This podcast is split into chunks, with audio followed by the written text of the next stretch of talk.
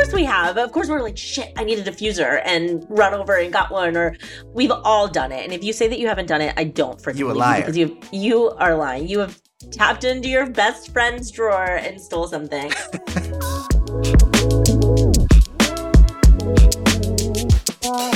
Hi everyone, I'm Sid Charisse, And I'm David Bosher, and you're listening to Destroy the Hairdresser, the podcast. where we teach you to salon differently.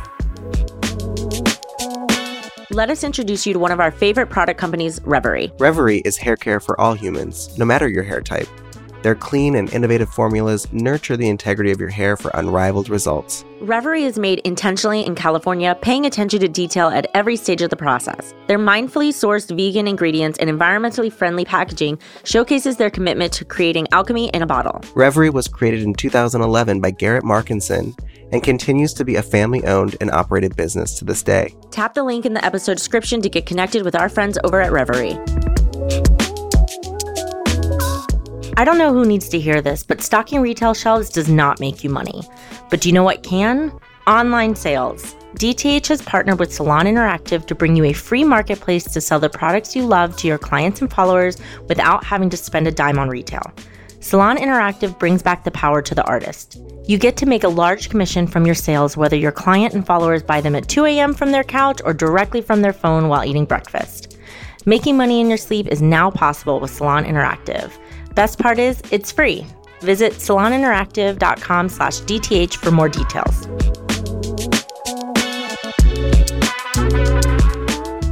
So recently we posted, I guess not so recently, but in the last In the couple recent- months, Months. we posted a funny little meme, satirical meme about how hairdressers feel ownership over their station, yet they actually don't have any ownership over a station, unless, like you've said before, they're renters.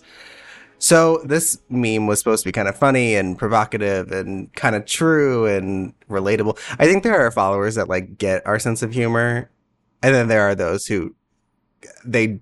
I don't think they think we're being funny. Yeah, I think I'm they like, take it kid- a little too around. seriously. But I thought after reading the comments on that post and some of the comments, I thought we should talk about it because at Destroy the Hairdresser, one of our methods is a co-working mentality where Mhm. for commission salons where no stylist necessarily has a station. There are stations for stylists to do their work and they come in and they set up every day and whether they keep their stuff in a locker or take it home or put it in a cart, whatever. But we teach this for a couple of reasons. Number one, one of the biggest problems for salons is they hire a stylist. They have five stations. So they hire five people. Well, some of those people are busy, some of them are not. And then what the salon owner does is waits for everyone to get booked. Mhm. And then the salon owner begins to struggle because not everyone gets booked. Not everyone is booked all the time. Some people just don't have what it takes, but yet they'll hold that station for that person. We have seen this time and time again kill salons' income. Yeah, those chairs have to make salons money. Whether they're booth rental, or whether they're commission, those chairs are the driving force to keep the doors open and to keep the bills paid. So if you have a chair sitting there all day, not funding itself, we have a problem. And I think that's what people forget when they're like, this is my chair, this is my station. Well, you only work two days a week. You only work four days a week. So the other days a week, during that week, it's like your stuff has to be removed because Right. as a business owner, I need that chair to bring in profit. Or what's the point of all of this? Right. I think of when you go into like an art class and there's easels set up, right? No one owns the easel. You may have an easel that you like or the light's better over here or whatever, but you bring your stuff. You bring your canvas, you bring your paints, you bring all your stuff. It's not fun to have to bring everything. It'd be so much easier to leave stuff there. But at the end of the day, that easel is for everyone, whoever wants to use it. I feel that way about stations. Stations are for everyone, whoever needs it. And if no one's using it, it is available. So even if it's a day that you're working, but you don't have any clients, if you worked for me, that station is open to anyone who needs it, even though it's your day. So when we say having freedom for scheduling, which we've talked about so many times, it's not just for the stylist, it's also for the salon owner to say, okay, yeah, you have freedom to come and work whenever you want, but I also have the freedom to hire people and get these chairs booked. I truly believe that an environment that fosters that much openness requires stronger communication, requires people to build not just stylist salon owner communication, not just No, stylist just- to leadership, stylist to stylist communication as well. right. Hey everyone. I normally work Mondays and I'm not going to. So if anybody wants to work Mondays, the chair that I would normally take over is available. And I think that's stylist to stylist communication, which is like, well, I actually, I'm taking off Friday, Saturday. So I kind of want to work Monday and I normally don't. So I'm going to grab so and so's chair. I think that's the kind of communication that we have to get at. And what's so funny when we have these open co working spaces, people naturally gravitate towards the same station every time. Anyways, so day to day that you're working, now, if you work on a different day that maybe you're not, obviously something might not be as consistent. I think one of the biggest things that we saw in the comments was okay, well, what about those that are neurodivergent or have anxiety? You can still work in a co working space. You can still not leave your stuff in a space. You can still remove your stuff and take it home.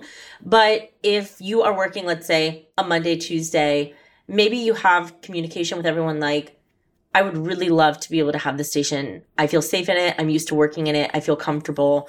And there's a communication with your leadership that those days that you do work, maybe that can be your station. But that goes back to communication. That goes back to But it also it's also okay if you don't like the way that salon does things and you don't work there. absolutely. If you want to be like, I want to leave my stuff there. There's a lot of salons I didn't work at because I couldn't handle certain things that they did. That's okay. I think sometimes we get really caught up in trying to be inclusive to everything, and we want to, and we should, and we should always do that. But a lot of times, what we find is that when you start doing it to a point where like you can't even function as a business anymore, there's a problem. So, for example, some things in a business, and people aren't going to like this, but there are some things in business that are not going to be accessible. There just isn't.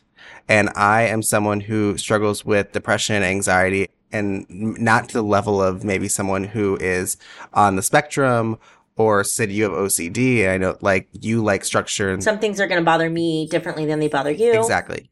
But at the same time, as someone who has these struggles, I can request certain things, but I also have to be willing to say, you know what, this is how this person does their business. If it doesn't work for me, I have to move on. And that is absolutely okay. You can move on. You can find a place where they don't do this. You can find your own space. You can do all those things. You can do whatever you need to take care of yourself. But salon owners also have the right to take care of themselves. Now, when taking care of yourselves means harming someone else, That's a different story. that's a different story. So it's important to, again, I, I know people aren't, aren't going to like what I have to say about it, but I just, we can't on every level, every second, run a business perfectly. We can't. We can't lead perfectly. It's never going to happen. Well, you have to make mistakes to learn from them so you can stop making mistakes, right? Right. And I think that's where people forget to be a little bit kinder to mistakes, that it's a learning opportunity. Now, if you continue to make the same mistake, there's a little bit of ignorance, there's a little bit of disrespect, there's a little bit of Or own it and say, I'm not changing this. yeah, that too. you know, it's so funny when um one of the fights with this is like stylist saying, I want to leave my stuff in space, and it's like, why would you want to do that?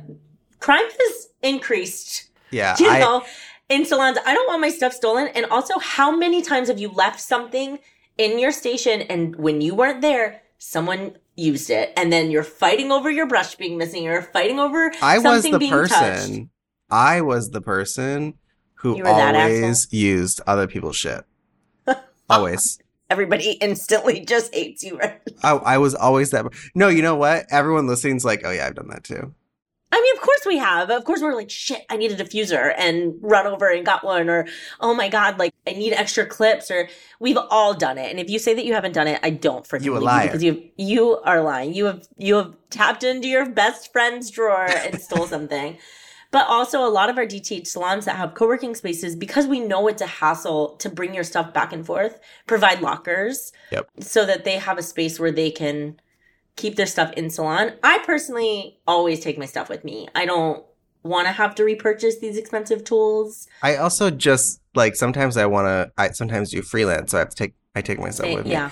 But I, I will say, not every DTH salon does this. This is a suggestion. If a salon is struggling financially, this is one of the things we teach because the only reason a salon is struggling is because clients aren't coming in or people aren't booking. I mean, there's really Mhm. no other option. There's really no other way that it'd be struggling. And so when we see that they have a team, but there aren't enough people working or there are not enough clients in the chair, we don't focus on helping the stylist build. That's the stylist job. We focus on helping the salon owner hire new people that can fill that space, which is why it is important that we are, as hairdressers, getting to a place where we understand the chair and the station. This is not mine. Just like if I were to work at a clothing store where I check people out, that desk is not mine. I have been in situations where people have worked in restaurants. They're like, oh, these are my tables. They're not your tables. I get what they're saying. I do too, you know, because like this was my assigned station for the day. Exactly. And by the way, that that area that you were assigned to probably isn't where you're going to be assigned tomorrow. Yeah. So, you know, it's not that radical to build this way. And we also live in share culture. We live in a co-working culture. This is why WeWork was so popular. And by the way, still is popular. It's just not run by Adam Neumann. but I, but this type of culture is popular and it's popular because it's the way of the future and it's how we're getting back to our roots of community in a technological world. We're still in our own bubble, but we're in our own bubble with other people. We created this hybrid version of a commission because one commission salons aren't the problem. Poor leadership is. Commission is just a pay structure. But some of the stereotypical commission things weren't working anymore. Like why can't people choose their own schedule? Why can't they set their own prices? Why do they have to work saturdays? Why do they have to work the schedule that you have assigned? Why can't we have someone working one day a month and another person working five days a week and another person working just nights and another person working just mornings. Right. Like, why can't we have this flow? One thing we do with salon is we have them look at their chairs and their open times and how many times during their open to close is that chair actually functioning and bringing profit. And there's so much wasted opportunity for more wealth. And then it's crazy because the stylists then want more money, but they're not willing to raise their prices. So they ask for more commission. And the salon owner is like, from where? From where? because just because it looks like I'm taking 50% doesn't mean that I'm profiting 50%. And usually I would say at least 30 to 40%, if not more, depending on what kind of business owner they are or how they are with money, is that money going towards things just to keep the doors open, Yeah. just to bring more people, clients in. And I think that's the thing. We encourage all salon owners to be transparent as possible with where that money is going and how much you make. I think it's important to know that, like, I'm keeping this. Owning a salon or working in your own suite requires a large amount of financial understanding. And if you are anything like me, you don't love doing math. That's why we teamed up with Salon Scale, the first of its kind all in one professional salon app to calculate all of your back items and more. Whether you do extensions, color, or find yourself over ordering, Salon Scale can keep track of it all. Stop guessing on your expenses, go digital, and get Salon Scale. Want 10% off your annual subscription? Tap the link in our episode description to use the code DTH10 at checkout.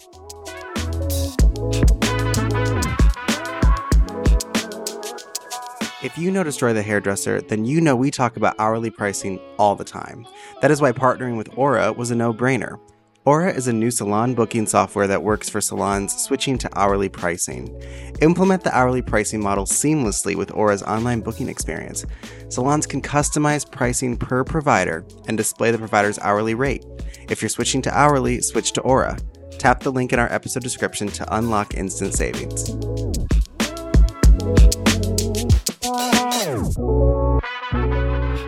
I think when people hear our methods, they hear them very reactively at first. Like, oh my gosh, that would never work. That would never work in my space. I can't. That is crazy. And then as they learn more of our methods and how they all kind of work together and how these freedoms that are for stylists also gives the salon owner freedoms, once they start unraveling it, they're like, you can hear it in their voice, you can see it in their eyes. They're like, oh, it's all starting to unravel and click. That like it doesn't have to be this way that we've just been doing it. Like we just Mm-hmm.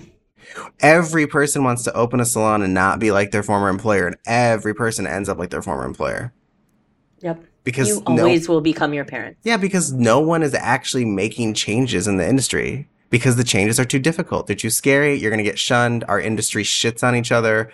We make fun of each other. We call each other names. We say that people are crazy. We call each other this or that or We try to cancel them. yeah, there's like a fight about everything in our industry. And even people that are trying to do good are still getting yelled at. And it's like, you have to learn and listen and take what you can and do what you can. You can't do everything.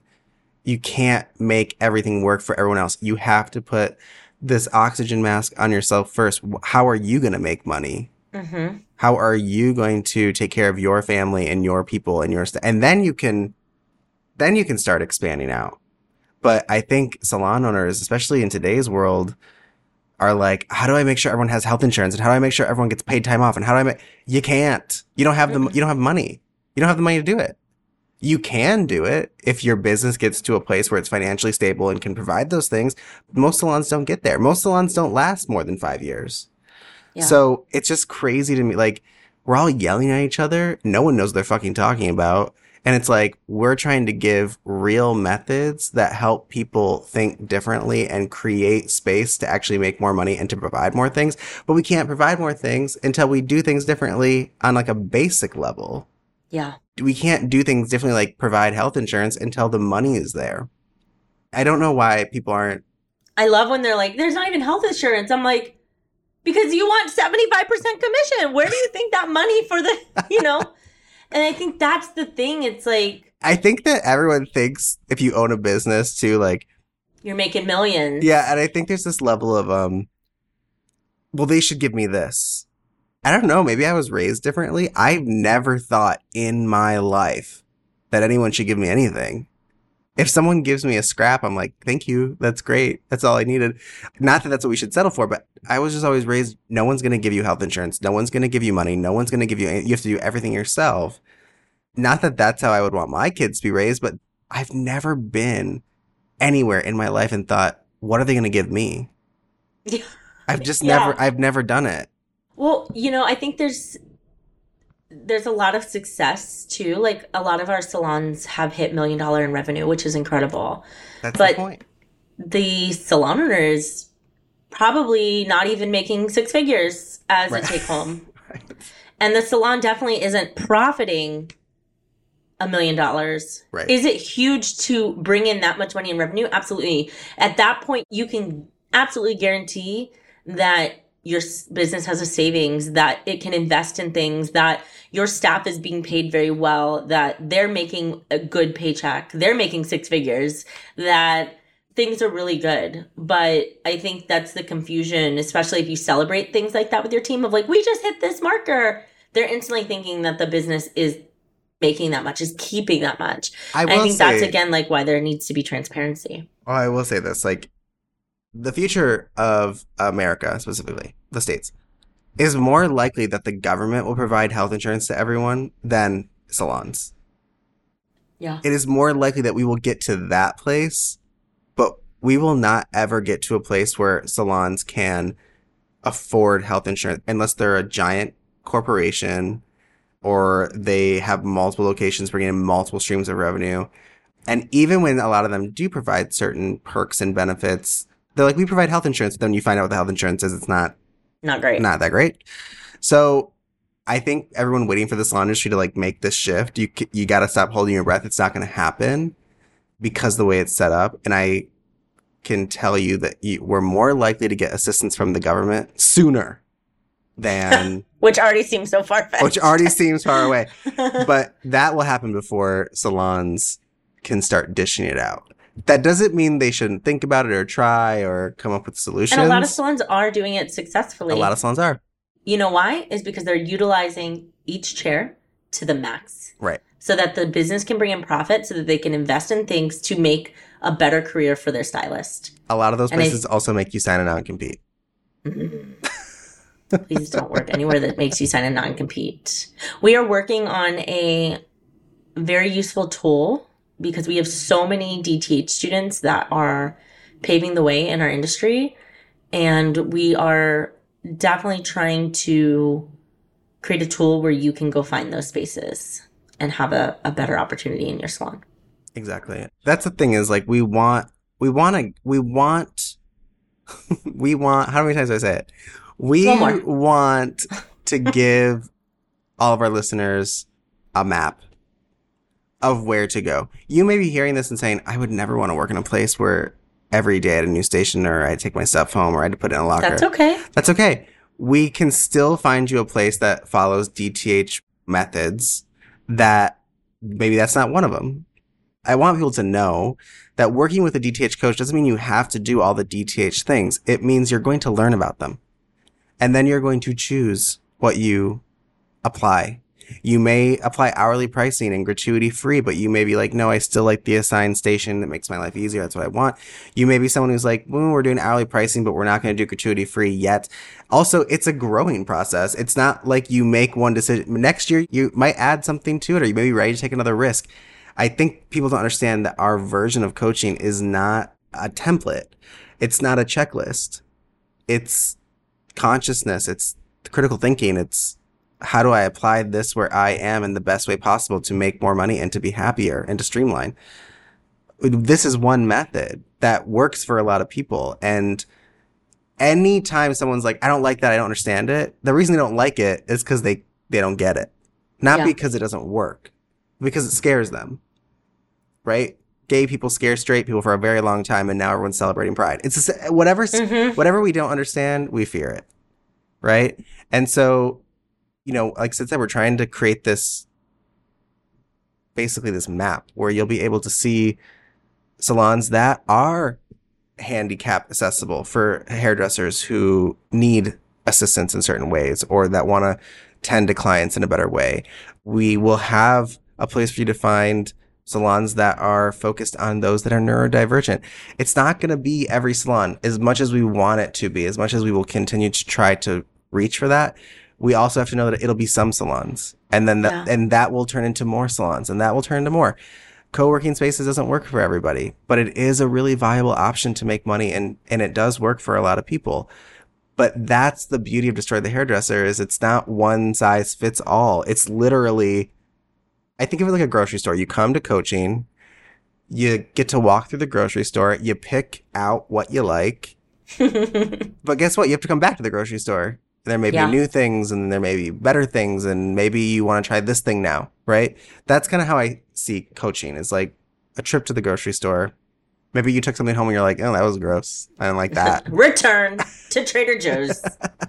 I have a lot of thoughts about that because I, it gets brought up so much like, oh, this salon isn't inclusive and this salon is this and this salon. Mm-hmm. And it's like, yeah. And I hope my apartment is not accessible to everyone. So no one in New York gives a shit. I would care more than my landlord would. And that's what I'm saying is like some things aren't possible and we have to find ways to help and we have to talk about it.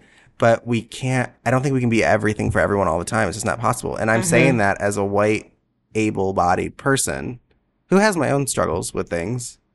But at the same time, we will continue to talk about it and we'll continue to I mean, the more education there is out there, the more change that's going to happen. Exactly. But I do request that we stop with the with the shaming. It's it's not worth it.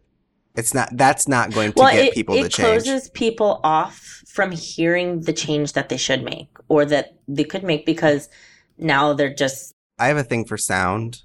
I don't know what it is. Like if I'm somewhere and it's really loud, I get really anxious. I get really worked up. And I remember working in Brooklyn. There was a salon in Brooklyn that I was going to work at.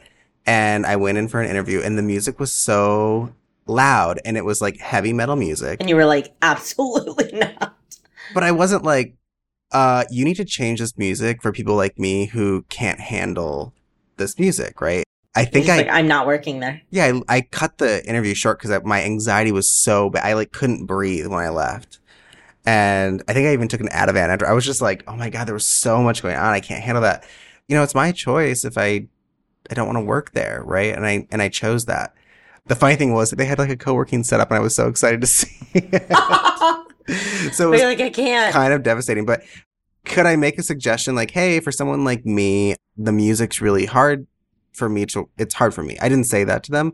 I could have, You probably should have. and I should have. I- Because they could then they get the choice to say, you know what, this is just I don't know who put this on. This is not even yeah, they thing," could or, say, "Oh my gosh, yes, you you're know you're not the right." first one that said this, so maybe we should consider this or you know, They can also say, "You know, this is our vibe. fuck off. It's loud as hell. It's not for you, my friend." And I think like we have to get comfortable. We have to get comfortable with that. It's a it's a slippery slope because you have to. we're talking about people who are also still willing to make changes, but we're also talking about people that you know you still have the right to set up your business the way you want to set it up. Yeah. but you don't want to harm people in the process. It's a it's such a fine line, It really is. but it's not. But a- I think that there's like, no if we just spend science. more time talking to each other, but also understanding that like we still get to decide where we're going to spend our money. We still get to decide what we're going to participate in. We still get to decide what businesses we want to walk into. Yeah. And I think that's the great thing. and if anyone out there is listening and they want to become more inclusive, I would suggest that you learn and apply one thing at a time.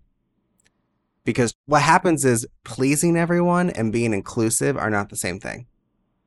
Yeah. Like, I can still be inclusive and not Mentally, that's not safe people. for you. and you will become resentful and Right. then create more harm exactly. because it's a, it's too much pressure. Any change requires a process and and it's okay if someone calls you out and it's like you're not making changes and you can say I'm making changes at my own pace. I'm Yeah. working on this. I'm educating myself. I'm doing the things. And usually people that say you're not making changes, it's because they don't they have nowhere to exercise making changes, so they just yell at people that do. So just don't even get involved in that. But I do think we have to keep working on it. It's not an overnight thing. Tomorrow there will be a new thing that we have to work on. That's fine. But at the same time, if it's about making people happy and pleasing people, that's not the same as including people and being inclusive. Please be aware of am I doing this to please people or am I doing this because I want to be inclusive? I think I think it's a very important question to ask. Next time on Destroy the Hairdresser the podcast. I use a lot of foils. I do balayage. I do whatever the hell I need to do as a blonding specialist to get the job done. And she was like, "Oh no, you can't use foils in my hair." And I was like, "Why?" I kind of just was like dumbfounded. Like, do you have an allergy? Is there something that I don't know that your hair's gonna do? Is there like a tinfoil allergy. exactly like what's happening? And she's like, "Oh no, I was told by my previous hairstylist when you put your hair in foil, it fries it."